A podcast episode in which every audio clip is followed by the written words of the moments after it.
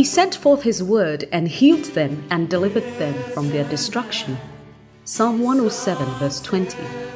The message you're about to hear is a straightforward, down to earth, and insightful teaching by Lady Reverend Adelaide Heward Mills.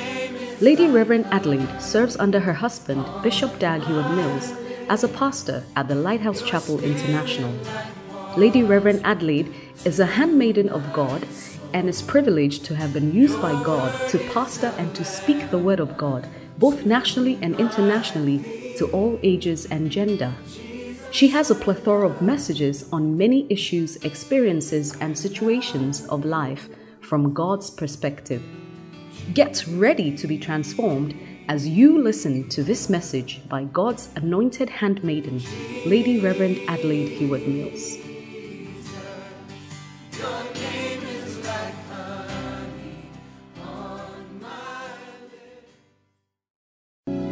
Can do nothing without God's help We want to ask for his help this morning.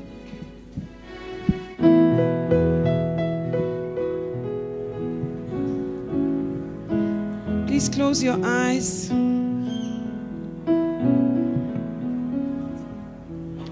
We want to sing, I'm desperate for you and I'm lost without you. Draw me close to you. Hallelujah. Worship choir will take that.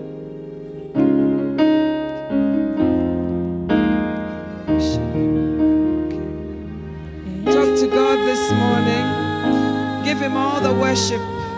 You need him more than oxygen. afternoon,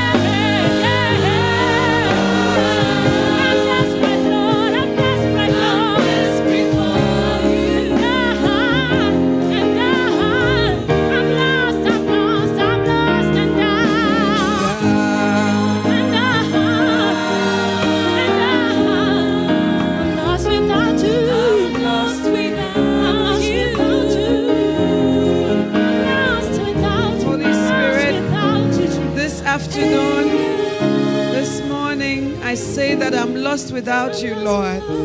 I'm nothing without you, Lord.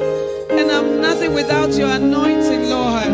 And I'm nothing without your grace, Lord.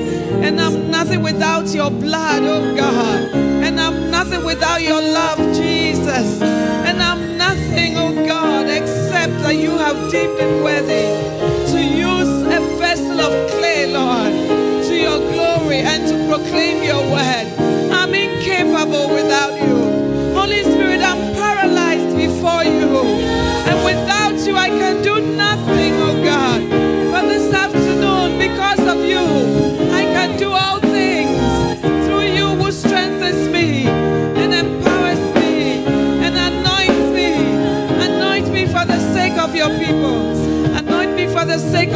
And let your will be done, oh God. In Jesus' name. Amen.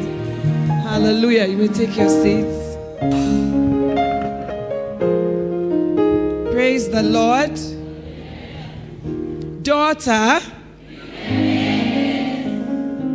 We're excited to be here for another day and to see what the Lord has done. I was speaking to my husband this morning, and he sends his love and his greetings, and of course, his blessing. Hallelujah. I deem it a privilege to be standing here to preach the word of God. I have had the privilege of standing to make many speeches on different occasions in my life. And especially, I've had the privilege of standing in law courts to defend my cause as a defense lawyer. But there's nothing as honorable as being called by God to preach the gospel. And there's nothing as humbling for me to stand before God's people from all walks of life to declare the mysteries of the living God. It is indeed a privilege. You know, sometimes people feel you have given up so much and that how could you give up a noble profession, they call it, like law, they say, to be a preacher. But the fact that God created the world by his words, the fact that the word of God can never, ever be broken, all that makes it a different type of thing and calling. Hallelujah. And I'm glad that God deemed it worthy to use me. What a privilege. And I know that God will use many more women if we will just avail ourselves. And many times, the reason why women don't become all that God wants them to become is because we are strapped down by the many problems and challenges that come our way. But thank God for the greater one. The Bible says, Greater is he that is in us than he that is in the world. I believe that the greater one will put us over and will cause us to overcome. Hallelujah. I do not think that women are distinctly cursed. I think that Adam was cursed and Eve was cursed. I don't think that a woman is more cursed than a man, you know. But I believe that a woman is a nurturer of seed. The man brings a seed, the woman also brings the seed, but the one who incubates and nourishes and nurtures the seed for nine months is the woman. And I believe that many times visions are brought forth and all that, but the nurturing and the maturation and the bringing forth is often birthed by women. And I think that that is why the devil is on our case. Because the Bible said that I put enmity between you and the woman, and between her seed and your seed. So the enmity is direct, it's not passing through anything, it's direct. But the Bible says that where sin abounded, grace did more abound. And so we have more grace on our side because of the sin that abounded on our behalf. Hallelujah. And under the new covenant, even though a woman gives birth in sorrow, is it not amazing that when the curse does not happen to her, she's rather looked upon as an unfortunate person? The Bible says, In sorrow you shall give birth in your conception. You know, and in our world today, if you don't have that curse, you are rather not a blessed person. This is what God can do. So even God's curse turns out to be a blessing. And that is how God works. Hallelujah. And women are very unique. If you leave your children with your husband, he can do one thing at a time. And sometimes he can read the newspaper and forget about his surroundings. But a woman can stir the pot on the fire. She can attend to the baby who is crying. She can have the phone on her shoulder. And she can also be directing the husband as to where she put something. That is the uniqueness of a woman. Hallelujah. And so we are multifaceted. We are made like that by God. As the day goes on, I am going to read something scientific to you about the female brain and the male brain and how it works and how males tend to use the right hand side of their brain. And if it's that, that's the one that's working. But we are able to oscillate between the two. And that is why often when people are victims of stroke, the woman recovers earlier because she's able to switch between the two sides of the brain. But the man is logical, calculating, and quite a formula related person. And so sometimes, ladies, you have to know that it's not that they want to be some way, but they are made differently from us. They are not inferior, but they are different. Hallelujah. And that is why sometimes when you share some problems with them, they do not understand what you are saying. It is not that they want to be some way, but they genuinely do not understand you. And when you are talking, they want to give you solutions. Do one, two, three, four, and five. But the first thing you are looking for is, I understand. And is that how you feel? You must feel very bad about this. But the first thing that comes to them is how do we solve this situation? You know, so we are different, but it is God's making, and we are not the same. I have sometimes wondered why God didn't just make Steve for Adam, but He made an Eve. Because I felt that Steve and Adam will understand themselves better. When Steve comes from work, he will go and sit in front of the television, and so will Adam. They will not talk much. They will be watching the television and reading newspapers. And when there's a very interesting event in life and you ask them, What happened? They say, Oh, what happened at the meeting? It was powerful, it was stupendous. God moved. But they will not tell you, Oh, this person came, this group sang. After that, this group danced. Then Lady Pastor Elaine made a speech and she introduced the first all those things. They'll just say it was powerful because they like to give you the headlines. But I think that God, in His wisdom, put the opposites together. And I was telling one of our pastors that maybe God should have put men together because you all be logical. So when you bring a problem, Steve will know that the solution we are looking for is five steps.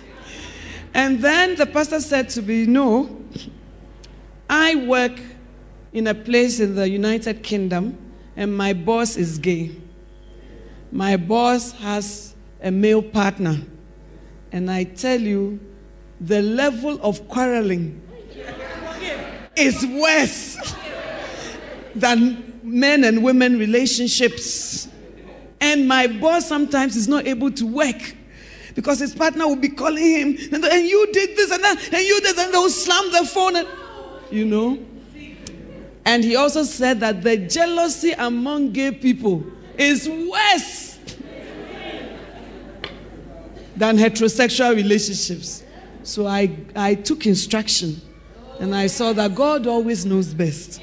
But when we use our wisdom, we feel that, oh, two men will not have difficulties. Who should submit to who? Even that is a problem.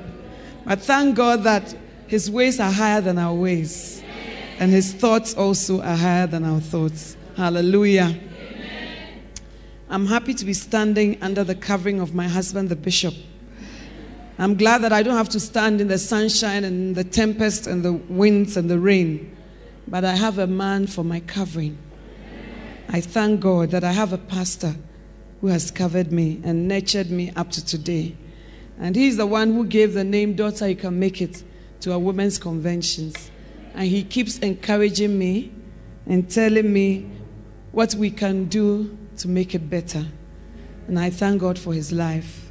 Whenever you have the opportunity, thank him for releasing me to be here today. Hallelujah.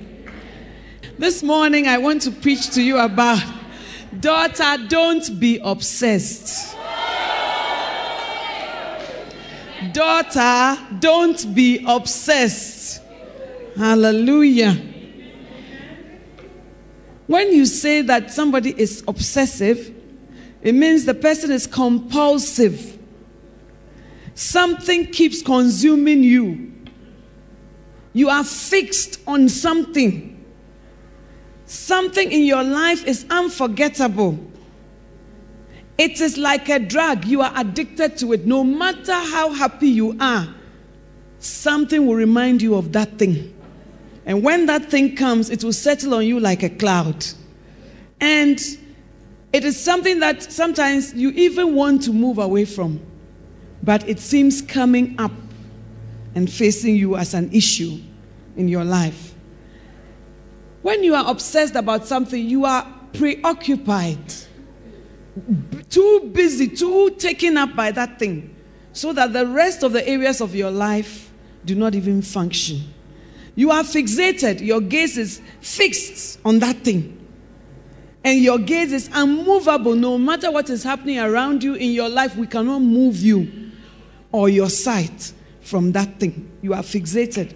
It has become a permanent fixture in your life and it has held you in place because for you to be able to gaze at something for a long time it also affects your movement because you have to be held in place to be able to gaze at the thing without moving and so all that becomes an obsession.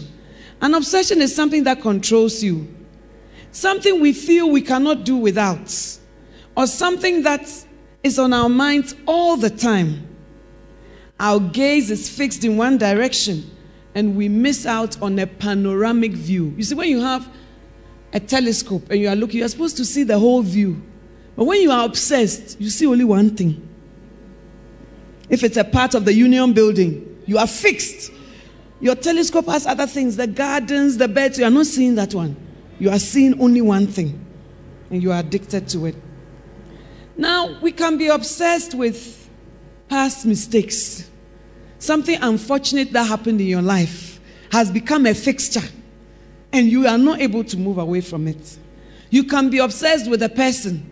The person has left you, he has married, he has had children. He's on the way to having grandchildren, and you are fixated and obsessed. You cannot move on. You can be obsessed with a relationship. You are so obsessed with the perfection that the relationship should be perfect. And you are so obsessed with looking for that perfectionism that you have ceased to live. And you are so busy, your whole energy, your mind, your faculty, your everything is spent on making that thing work. You can be obsessed with your marriage so that all that you live for is this marriage. And anything that goes wrong with it hooks you. It's like an addiction, it takes hold of you, and you are not able to be released. Actually, obsession is a form of bondage. Some of us are obsessed with being single. We see it as a terrible thing that has happened to us.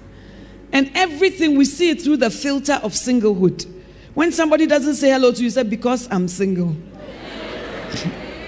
when the pastor preaches and says, Believe God, because I'm single.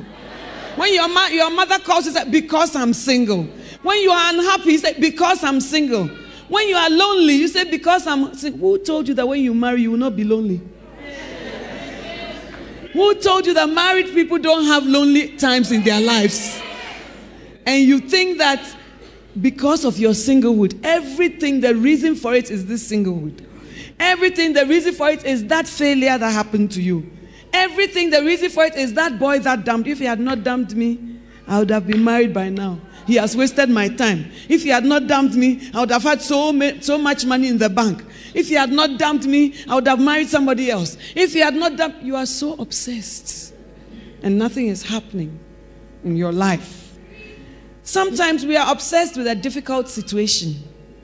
We keep looking at it and looking at it and looking at it. The Bible says that as we keep beholding the glory of God, we are changed into the likeness of God. What you behold, you become. And so if you will keep on looking at failure, keep on looking at your heartache, keep on looking at your past mistake, keep on looking at your Ishmael, then you will become that thing. And sometimes we are so obsessed with, you know, we were molested as children. And we are obsessed with it. We cannot move away from everything hinges on that. That is why I'm not a nice person. That is why I have personality problems. That is why my marriage is not working. That is why I've lost appetite. That's why I can't hold down a job. Everything is fixated on that thing. But this morning, the Lord is going to deliver us. Amen. We are obsessed with a difficult spouse or a difficult parent or our language of love. We are obsessed with it. Your husband's language of love, the fact that it's different doesn't mean it's not proper. Hallelujah. If he doesn't give you something, you will complain. If he gives you a kitchen appliance, you say it's for the whole house. Why is he giving you something that's not personal? if he gives you perfume, you say, This is not my usual brand. You are obsessed with the way love should be transmitted to you. So, no matter how he tries to love you, because it is not in your obsessive and fixated way, you will never receive the love.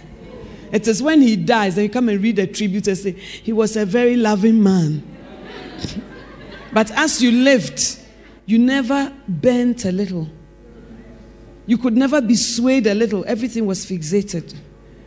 It is often said that if you don't bend, you break. We are so obsessed with the way we should be loved. So if your husband wants to love you in the bedroom, Oh, he just wants to take advantage of me. The only love you know is candle lights and dim lights in the house. How often can that be every day? That's your only language of love. It cannot be that it's only your way that is right. You are obsessed. You can be obsessed, I said, with perfectionism. Some of us are obsessed with living abroad. No matter what God says, we want to live elsewhere. We don't ask for God's will at all. We say, I'm obsessed. I want to be here. So whatever God says, I don't hear. This is the only thing I hear. We are obsessed with our desires. And sometimes we are obsessed with our views. You are obsessed with your way of dealing with a problem. You have to prosecute the issues to the last point. Point number one why did you look at me like that? Point number two, I'm always telling you that I don't like this, and you keep repeating it. Therefore, it means that you do not care. The person says, No, it's just I don't think about it that way. I say you do not care. That is the reason. and we destroy our relationships in the pursuit of prosecution. You have made yourself the deputy prosecution officer, director of public prosecutions. That's the highest, highest point in the common law for anybody who is a prosecution, the director of public prosecution, and you are the director. No matter what the person does, no matter how repentant he is, because of that fall and that mistake, you will prosecute it to the end. And when you are talking, he says, It's okay, I think that we have talked enough. Let's leave. He said, No, we have to go to the last issue before I will feel that it has been solved. Daughter, do not be obsessed. Hallelujah. And we are sometimes so obsessed with our own opinions that when we cross a certain line, we now become abnormal. You see, as a pastor, I counsel many people, both men and women. I also have the privilege of counseling a lot of women. And there are times that they have come to me elderly women, far grown up than I am. And they have said, This issue has happened in my marriage. I said, Look, Auntie, it's true, it has happened. You and your husband have tried to solve it, but it's not solving. Do you understand? You have your opinion, he has his opinion. I've told you to accept each other's opinion so that you can reach a compromise. It's not happening. You know, and your husband says that all these things that you are saying, they are not true. And so leave it so that your relationship can work. No. The person will not leave it. She's always looking out for more points to buttress her main points. She says, You don't know how this man has treated me for all these 30 years that we've been married. Every day he's doing this, every day he's doing. Man. And the man cannot live anymore. At a point, the man was just weeping and telling me, I, I don't know what to do again. You know, I do everything I know how to do. I have begged for her forgiveness, and meanwhile, she has committed an offense against him, and he has forgiven her. But I think that she's so obsessed with her guilt that she cannot let it go. So she said, he did, I did this. I did it because of reasons. I didn't just get up to do it. 15 years ago. And she still talks like that. Anytime there's any issue, she will go and bring this thing up and tell me, You see, I've been telling you. And she says her husband is interested in other people. So I called the husband. I said, Look, if you're interested in other people, or that is the message you are transmitting, try and do one, two, three, and four so that you change what. But now, she's so obsessed with the idea that even queer people, the man has not spoken to them before. She says, He's interested in this person. The man said, What did I do? Said, when they were saying grace, then you turned. Hey!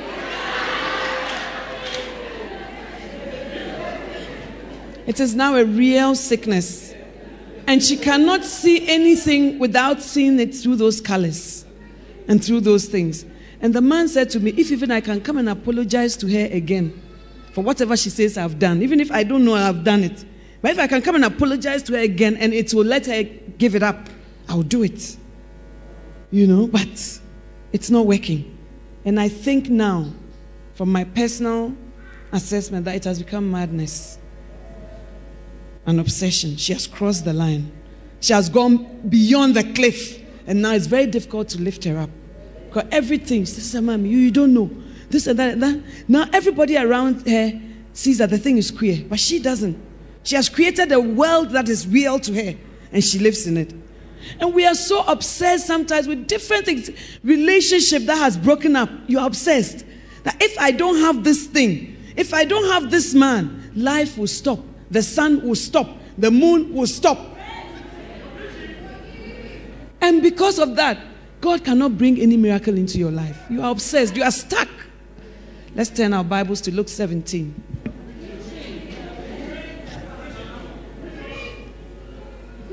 I have been to the mental hospital many times and I've seen women there shouting, John, John, Peter, Peter.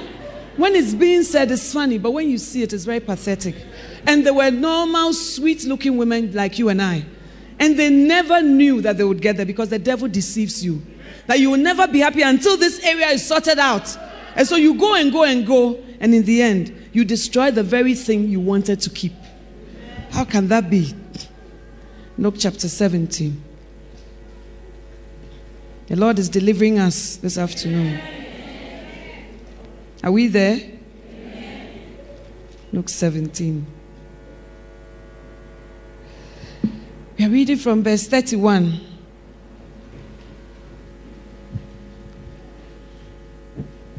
If you are not there, shout, wait for me. We'll wait for you.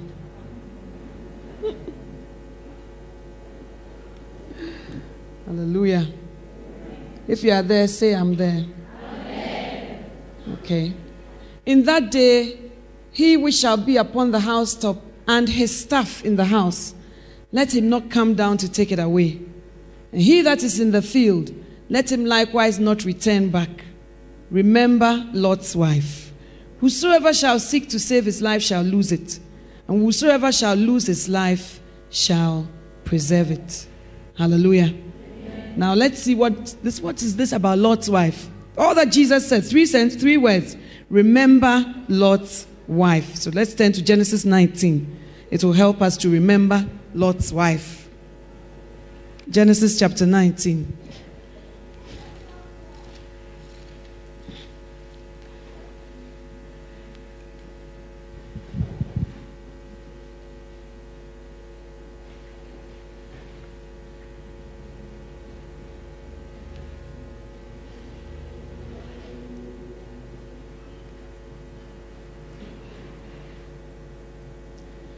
It's going to be quite an account, but we'll read it. And there came two angels, verse 1, to Sodom at even.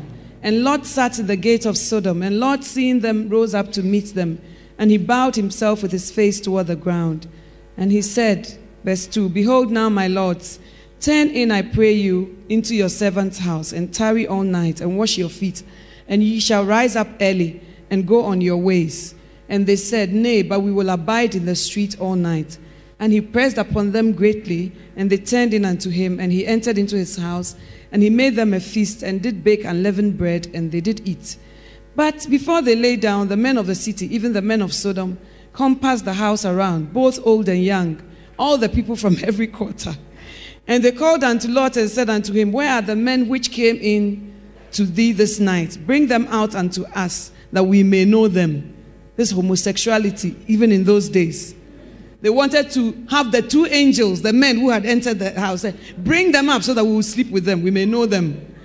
And Lot went out at the door unto them and shut the door after him and said, I pray you, brethren, do not so wickedly. Behold, now I have two daughters, which have not known man. Let me, I pray you, bring them out unto you, and do you to them as is good in your eyes. Only unto these men do nothing.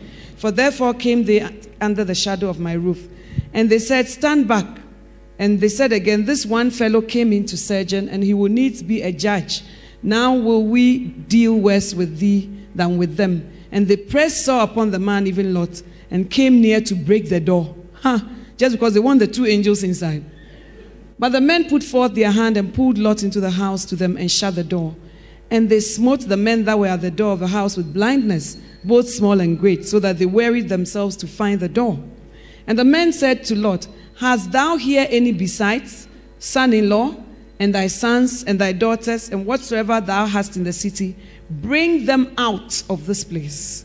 For we will destroy this place, because the cry of them is waxing great before the face of the Lord, and the Lord has sent us to destroy it. And Lot went out and spake unto his son in law, which married his daughters, and said, Up, get you out of this place, for the Lord will destroy this city. But he seemed as one that mocked unto his sons in law. And when the morning arose, then the angels hastened Lot, saying, Arise, take thy wife and thy two daughters which are here, lest thou be consumed in the iniquity of the city. And while he lingered, the men laid hold upon his hand and upon the hand of his wife and upon the hand of his two daughters, the Lord being merciful unto him. And they brought him forth and set him without the city. And it came to pass when they had brought them forth abroad that he said, Escape for thy life, look not behind thee, neither stay thou in all the plain, escape to the mountain, lest thou be consumed. And Lot said unto them, Oh, not so, my Lord. Behold, now thy servant hath found grace in thy sight, and thou hast magnified thy mercy, which thou hast showed unto me in saving my life and I cannot escape to the mountain, lest some evil take me and I die. Behold, now this city is near to flee unto, and it is a little one. Oh, let me escape thither. Is it not a little one, and my soul shall live? And he said unto him, See, I have accepted thee concerning this thing also, that I will not overthrow this city, for the which thou hast spoken. Haste thee, escape thither, for I cannot do anything till thou become thither. Therefore, the name of the city was called Zoar. The sun was risen upon the earth when Lot entered into Zoar. Then the Lord rained upon Sodom and upon Gomorrah brimstone and fire from the Lord out of heaven. And he overthrew those cities and all the plain and all the inhabitants of the cities, that which grew upon the ground. Verse 26 But his wife looked back from behind him, and she became a pillar of salt. Now, from this account, the reason why I read the whole story is I felt that some of you didn't know about this account. But the angels came in and said to Lot, Bring your daughters, your sons, your whole family, bring them out of this place. Many times when you are in a fixated place, the Lord is sending an angel, He's sending His preacher, He's sending somebody to bring you out of that place of distraction. But you don't want to leave because you are fixated with that place. You are fixated with that Sodom. That is a place that is in the process of being destroyed. But you are not seeing it that way. It is something you are clutching to. And the Lord cannot release you from that place. And Lot went out, verse 40, and spoke into unto his sons in law. But he seemed as one that mocked. Verse 15. Then they said, Arise, take thy wife, lest thou be consumed in the iniquity of this city. The Lord still wanted to take them out and he was still using things to get them out of that place, which was to be destroyed. But they didn't see the seriousness of where they were. And while he lingered, the men laid hold upon his hand and upon the hand of his wife. As Lot was lingering, the wife was also lingering. Many times, you are in a place of distraction when you are obsessed or fixated in a place. And many times that place is about to be destroyed. And the Lord is trying to lead you out. He has sent angels. You are not conforming. Now He's using His physical hand to pull you, and you are lingering. The Lord is ushering us into life, and we are lingering in the place of death, in the place of no living, and we don't want to move forward. And the angel said to them, Escape for thy life Look not behind thee. But she didn't think that she was escaping for her life. She felt that she had left her life. Hallelujah. She felt she had left her life in Sodom. The angel said, Escape for thy life. Look not behind thee. And so that was the instruction. And then when they went out, he says, Neither stay thou in the plain, escape to the mountain. And then Lord says, Oh no, we would like to go to the city. We are leaving Sodom, but we also have another suggestion. Just like Sodom was a city, we would also like to move to another city. And the Lord has been merciful already. He should be merciful again. A small city, that's where we would like to go. The city was in them, and they couldn't get it out of them. Nothing is supposed to have you. You are supposed to have things, but things are not supposed to have you. And when things have us, then we are obsessed. Hallelujah. When they entered into Zoar, that was also another mercy of God. You go where you want to go.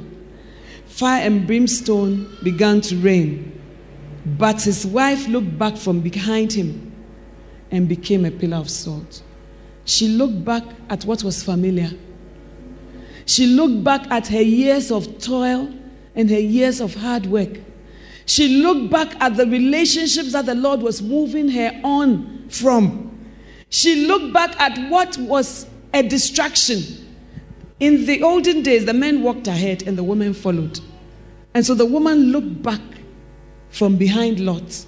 And what did she become? First of all, she became a pillar. A pillar cannot move. A pillar cannot hear what God is saying. A pillar cannot feel. A pillar does not flow. And when you are a pillar, you become stuck in one place. All your nerves, your blood vessels are frozen. You have now become a pillar of salt. So you stop living because you are obsessed. Your life freezes in that place and you are not able to move on. And other people who are on the same path with you are able to move on because they are not fixated like you are over one issue or another in their lives. And I believe that that is why Jesus said, Remember Lot's wife.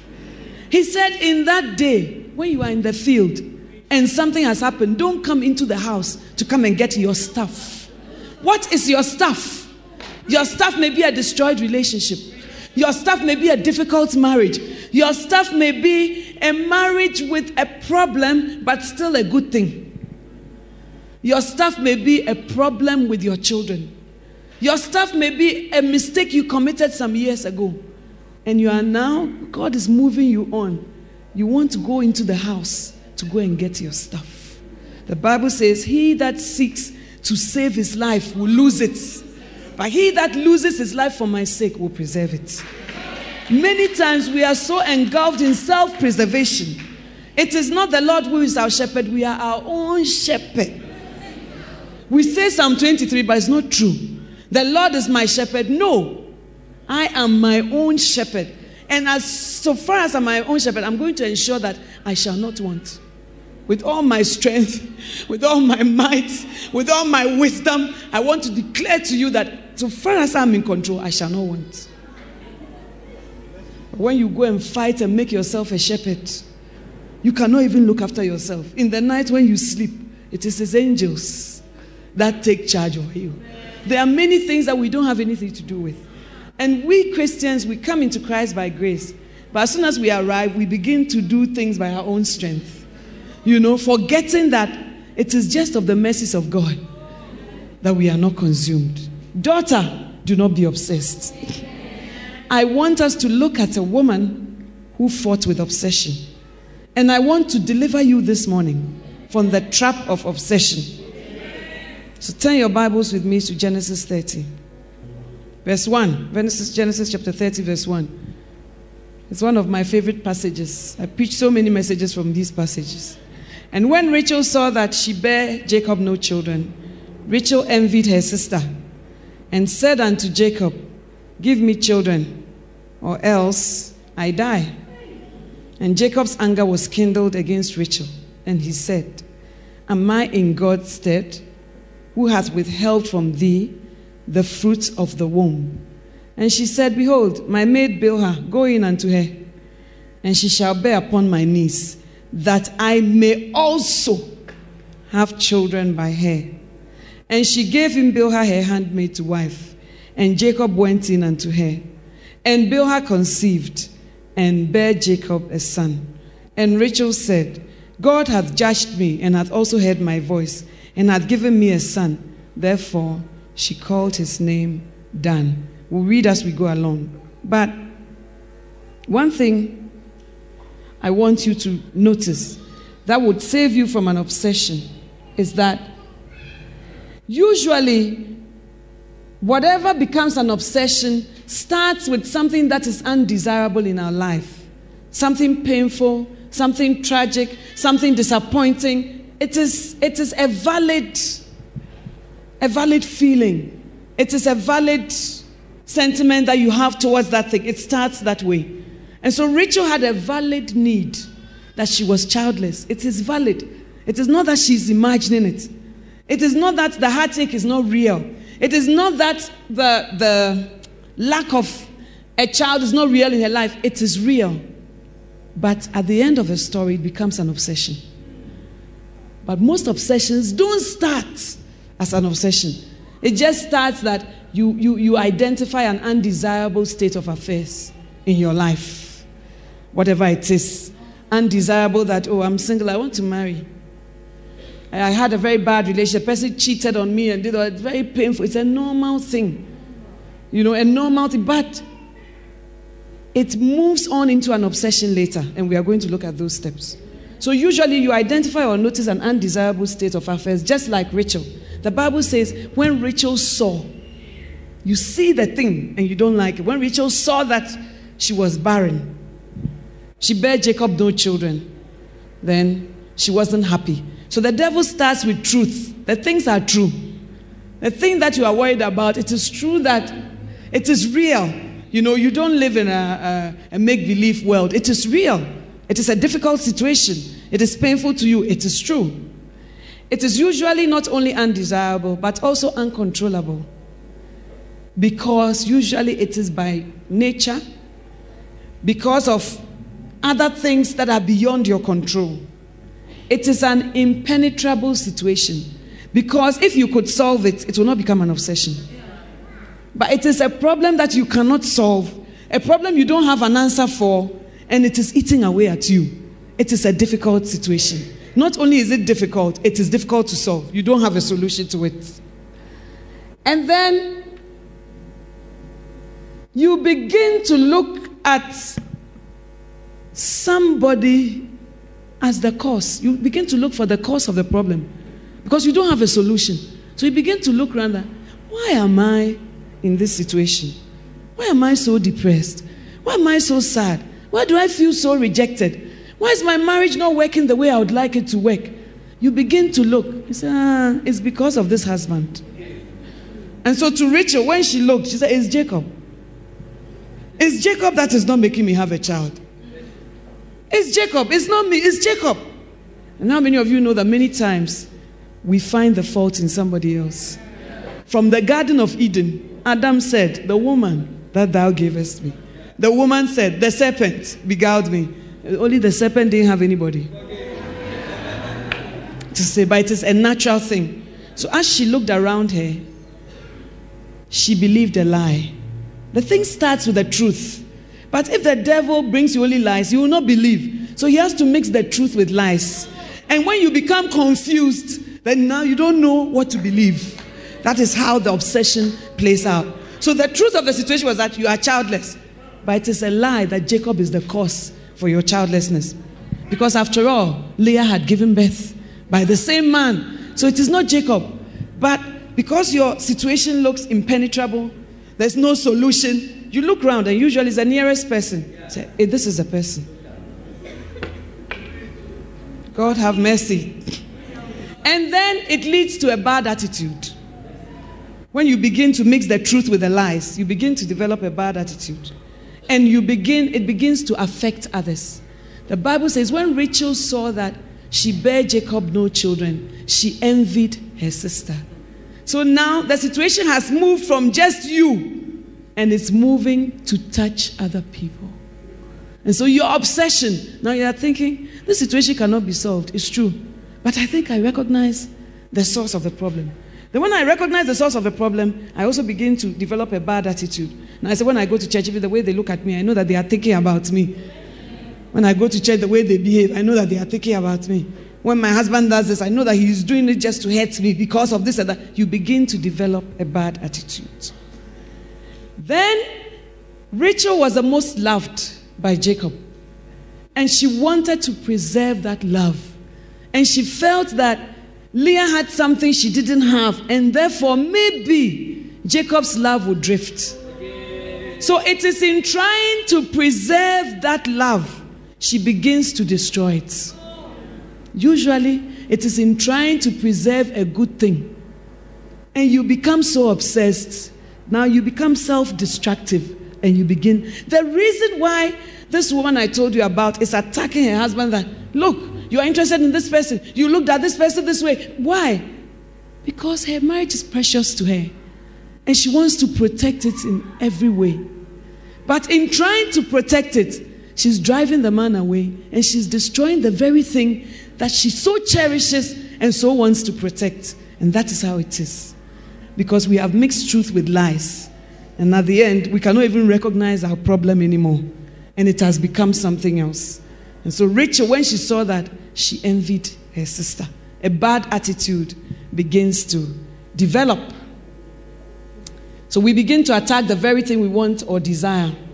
You attack your Jacob, you attack your marriage, you attack your husband, you attack your children, you attack your relationships. And then you become irrational. Now you are not common sense anymore. The obsession has begun. Because she said, Give me children or I die.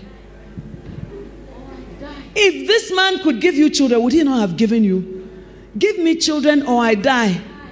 The people who didn't have children in the Bible and God brought a breakthrough to this, did they die?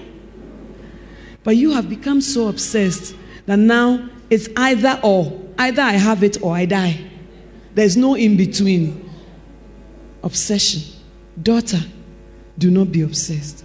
Give me this man or I die. I don't care whether he's married. I don't care whether he's a lady pastor. I'm in love. Hey. Is that love?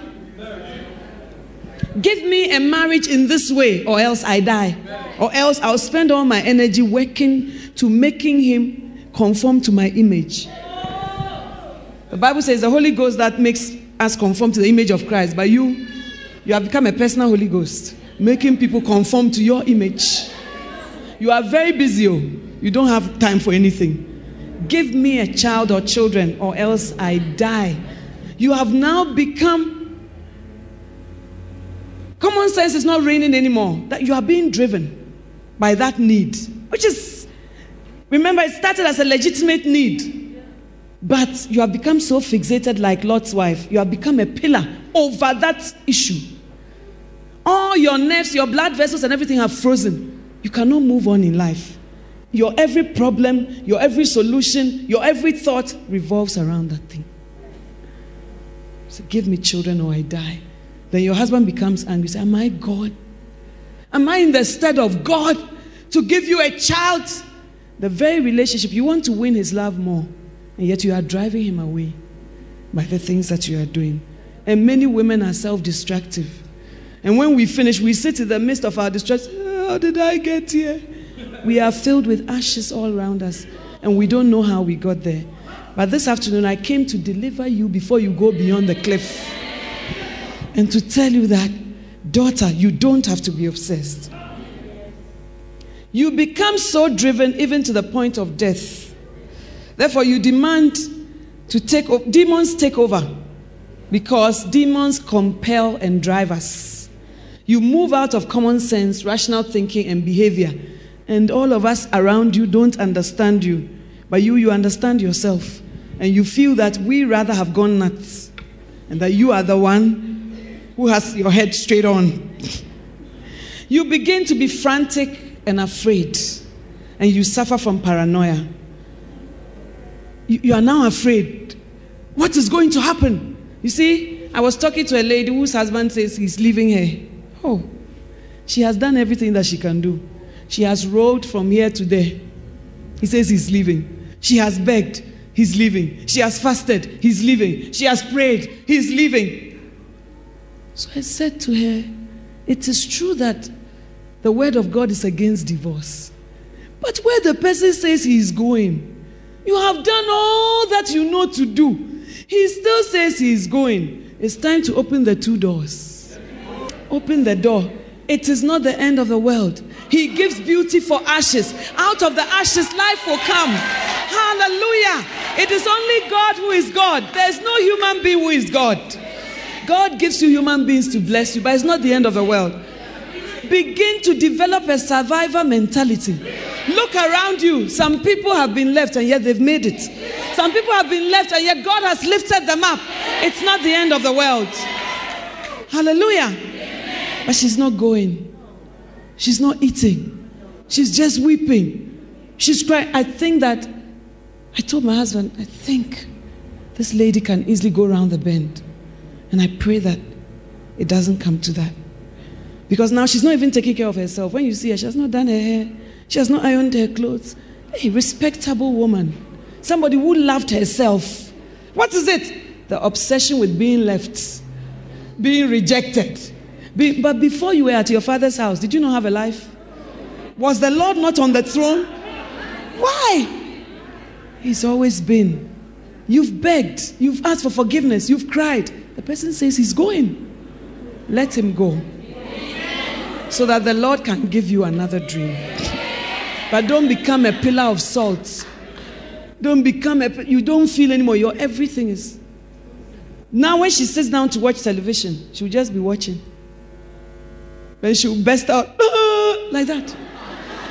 Yeah. Another lady, somebody was telling me, you see, the way she behaves is very bad. How can she now when her husband is um, getting ready for his business meetings and things, then she comes to stand there and she does eh, a grown up woman. No. She does, eh, it's not funny, it's so sad. And she rolls from one end to the other, one end to the other. You know, and they were criticizing, how can she behave? I said, when he married her, was she like that? Do you think any normal person stands over her husband and does it? Eh, why? She has been obsessed with getting attention from him. And she's not getting it. So now, when he goes to his study to do his business, she stands behind the door and whines like a dog, asking. Why? It began with a legitimate reason, but now it has crossed. And when we do that, we, the men even lose respect for us because we become clutchy and clinging and men like a challenge. You want to go, here's the dose. Eh, hey, but why is she not?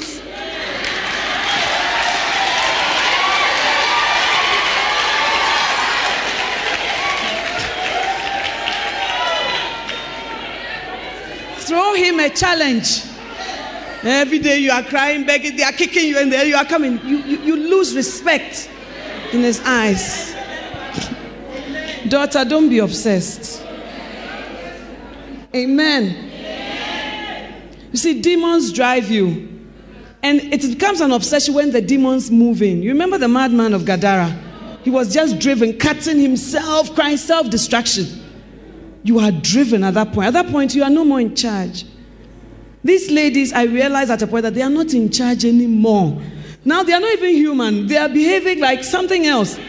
But I don't condemn them. In fact, it was from these things that this message was birthed.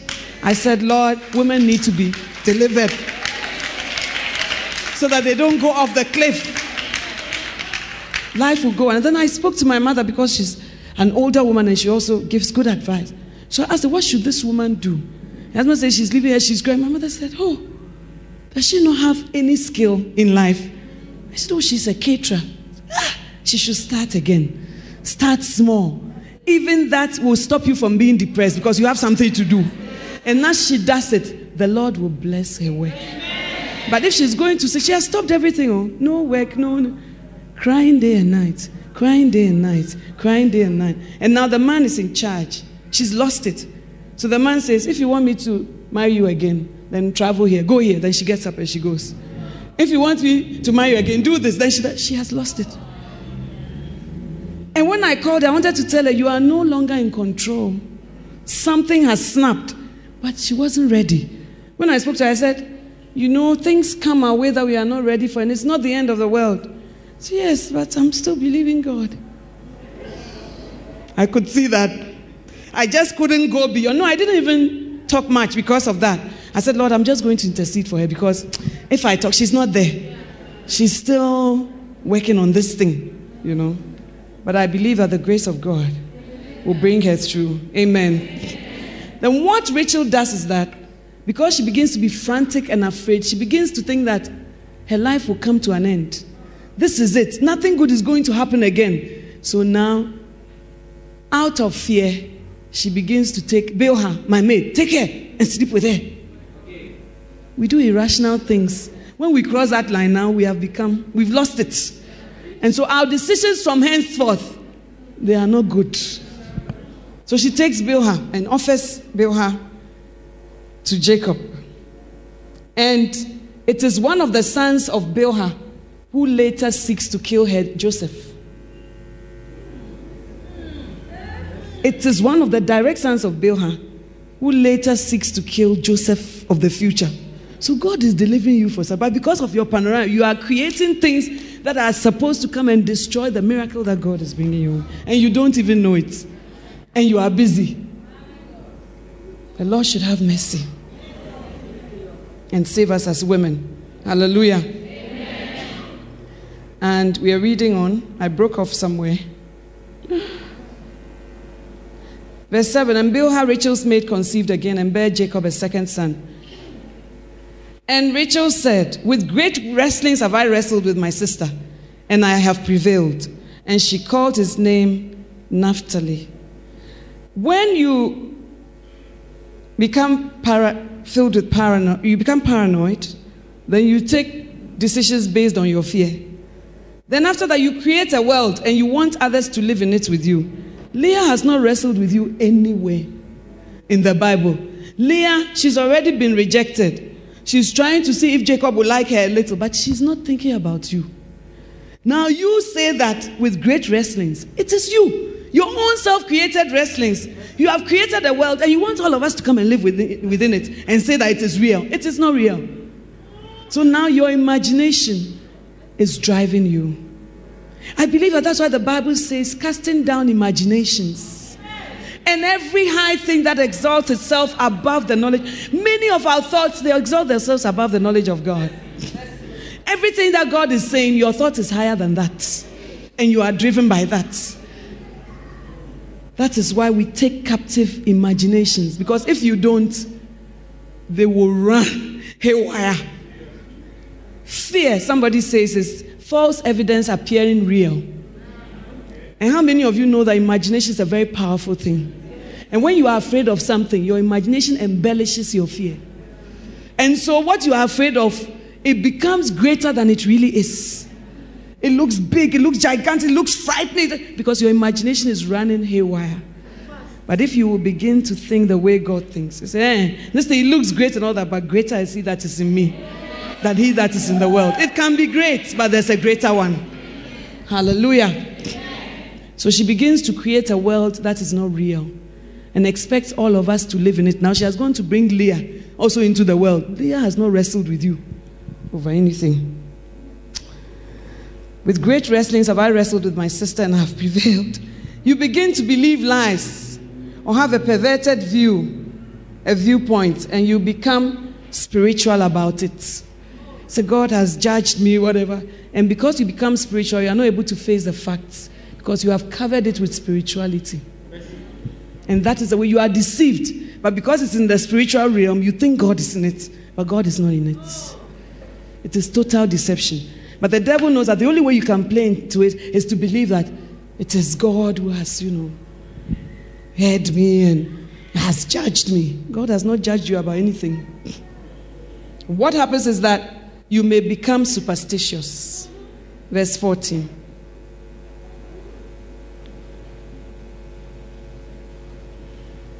And Reuben went in the days of wheat harvest and found mandrakes in the field and brought them unto his mother Leah. Then Rachel said to Leah, Give me, I pray thee, of thy son's mandrakes. And she said unto her, Is it a small thing, a small matter that thou hast taken my husband? And wouldest thou take away my son's mandrakes also? And Rachel said, Therefore he shall lie with thee tonight for thy son's mandrakes.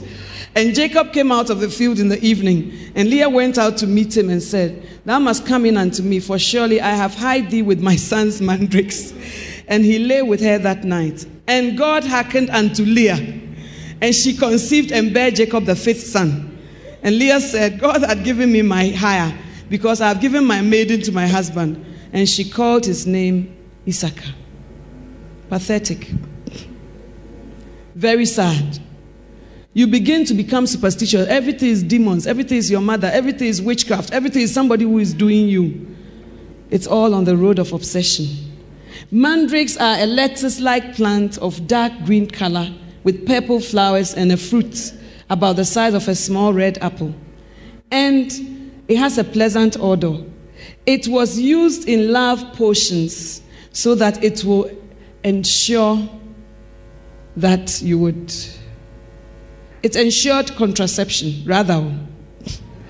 Now, Rachel is asking Leah, Give me the mandrakes so that I will become fertile. Your son has gone into the field, but I've now become superstitious, so give me the mandrakes.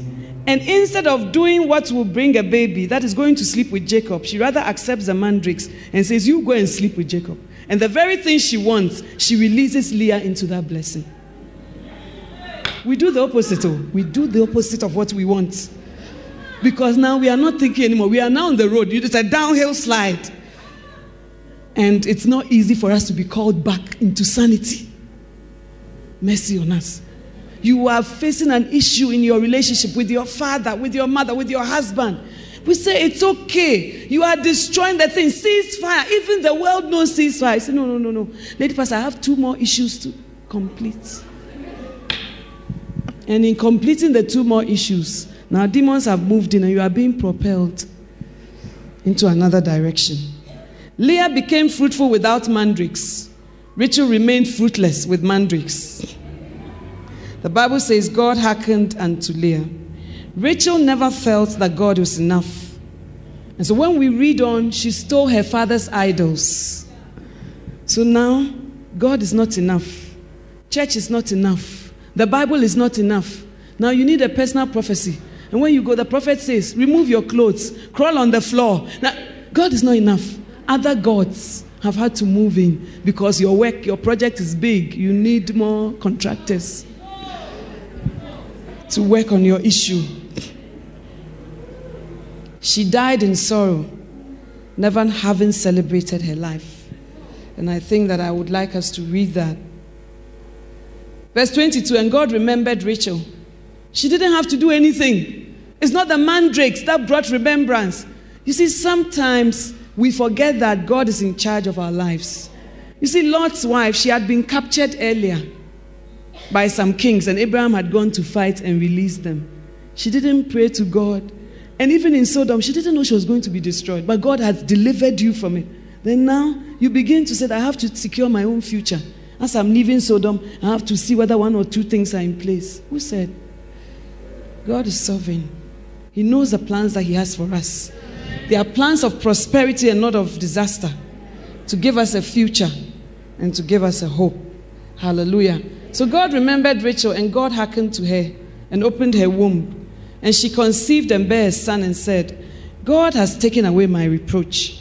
And she called his name Joseph and said, The Lord shall add another son. Hallelujah. They say that this is the first prophecy in the Bible that God will add another son.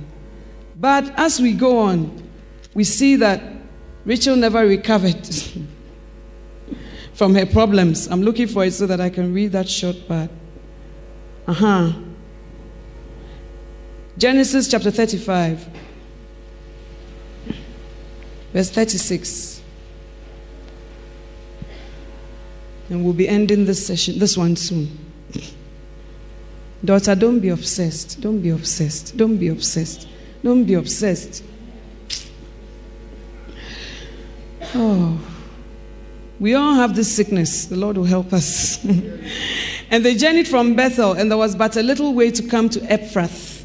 And Rachel travailed, and she had hard labor.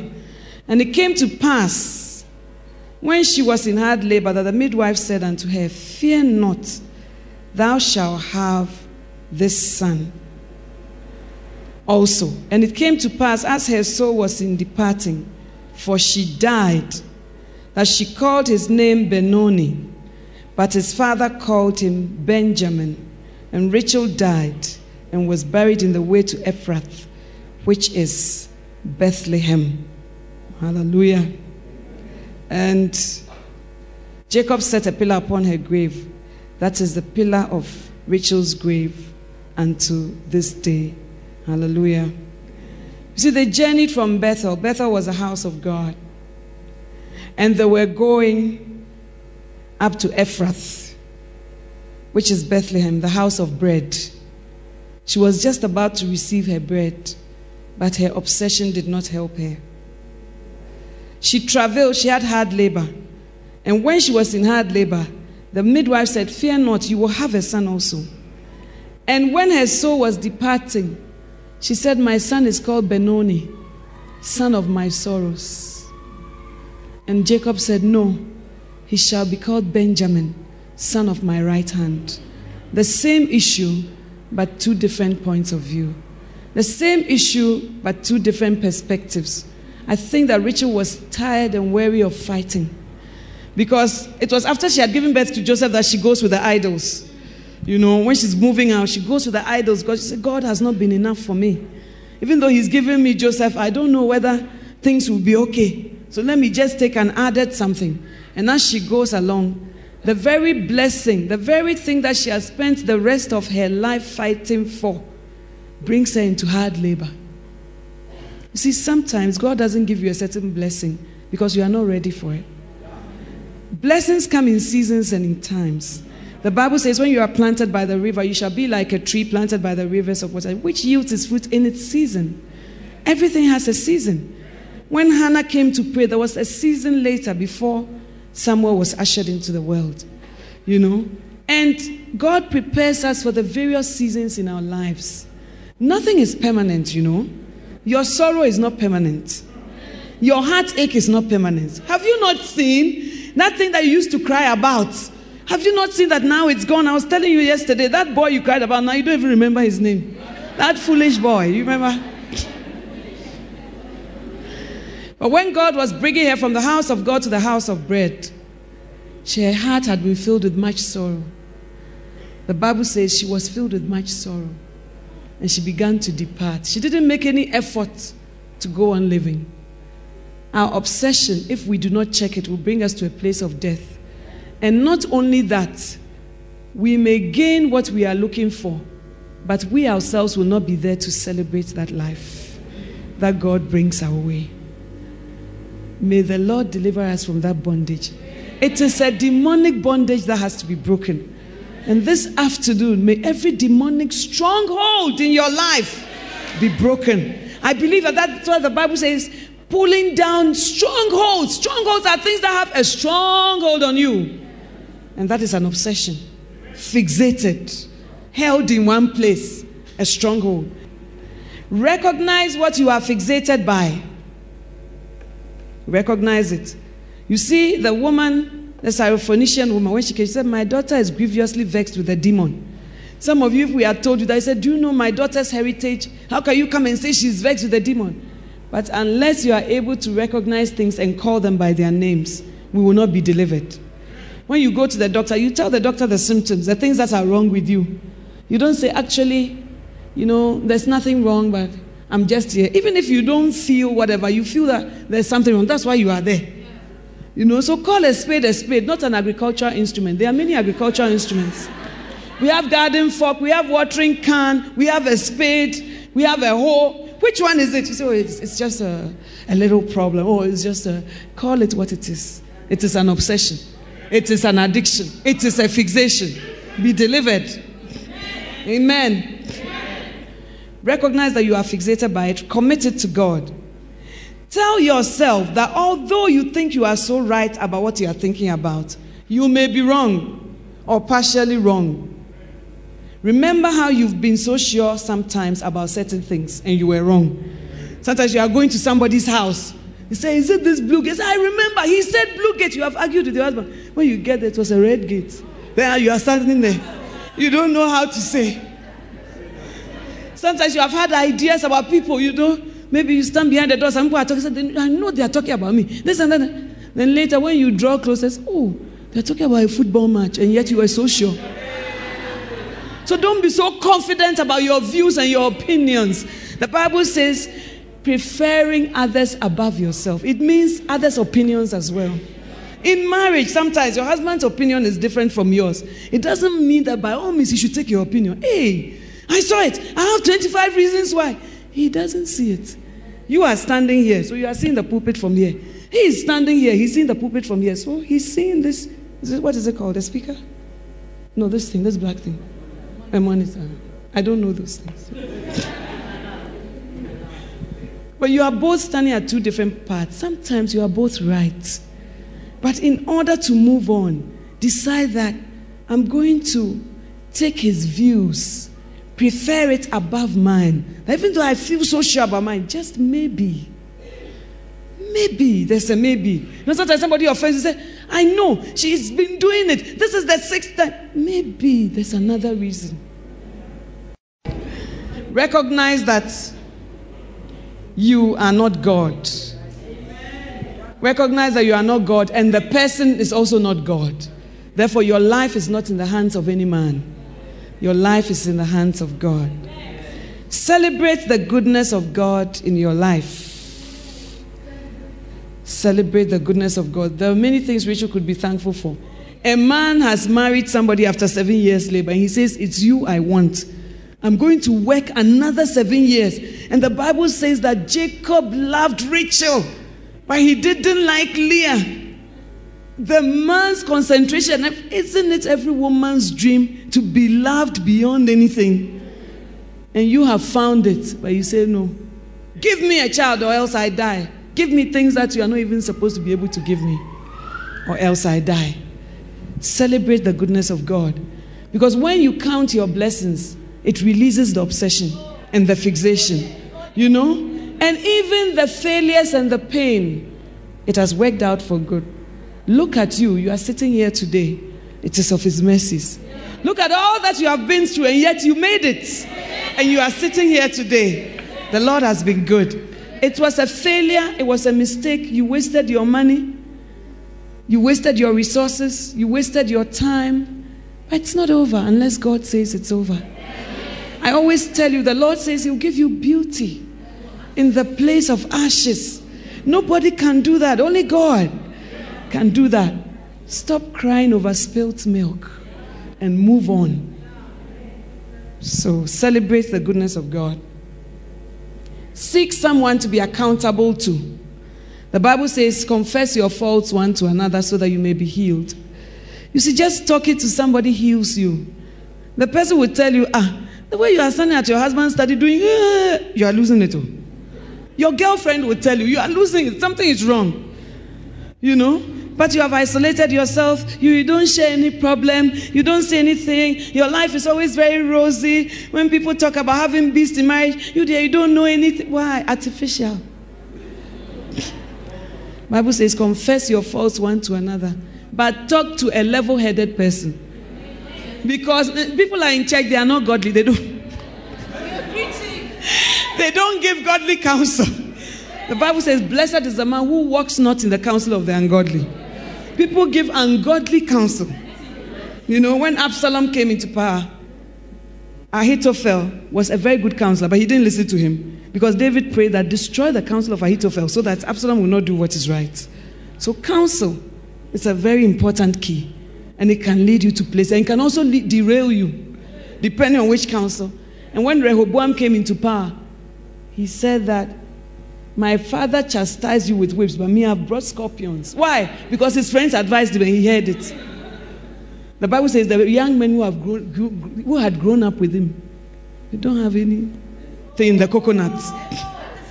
So be careful who you listen to. Talk, because speaking brings healing.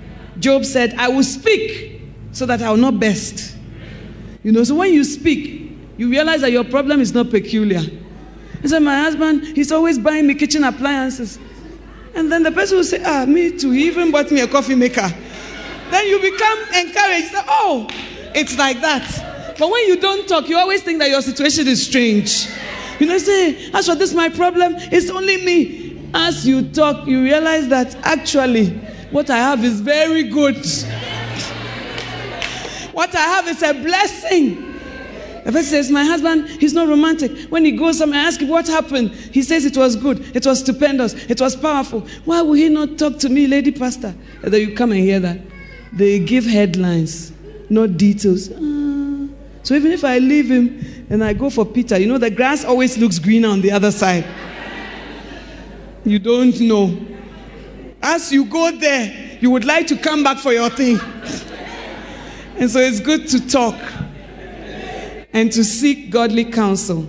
So seek someone to be accountable to and release the past, release your fixation, release your obsession. I told you, you must have things, but things must not have you. And I want us in closing to read Romans 6, verse 16 to 18. Romans 6.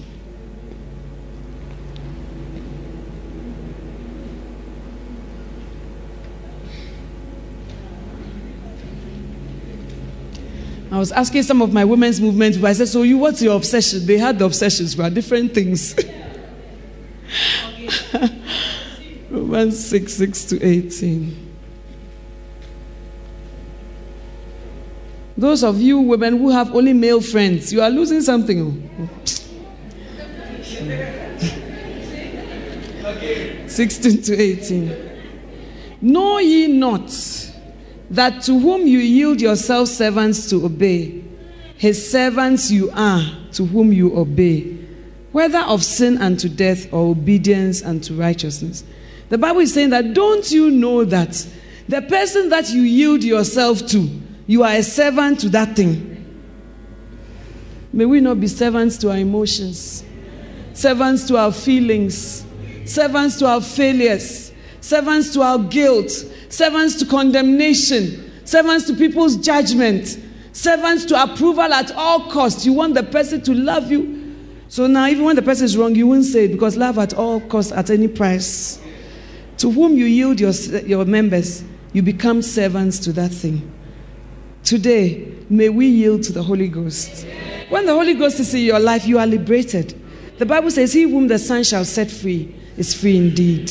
He came that we may have life and have it more abundantly. As we release our obsessions and our fixations, abundant life will flow in. May healing begin to come into every life tonight. May every stronghold of the enemy be broken in the name of Jesus. and may the Holy Spirit brood over you. And where there's nothing, as the Holy Spirit broods, may it begin a new life and a new chapter in your life. In Jesus' name. Amen. Somebody.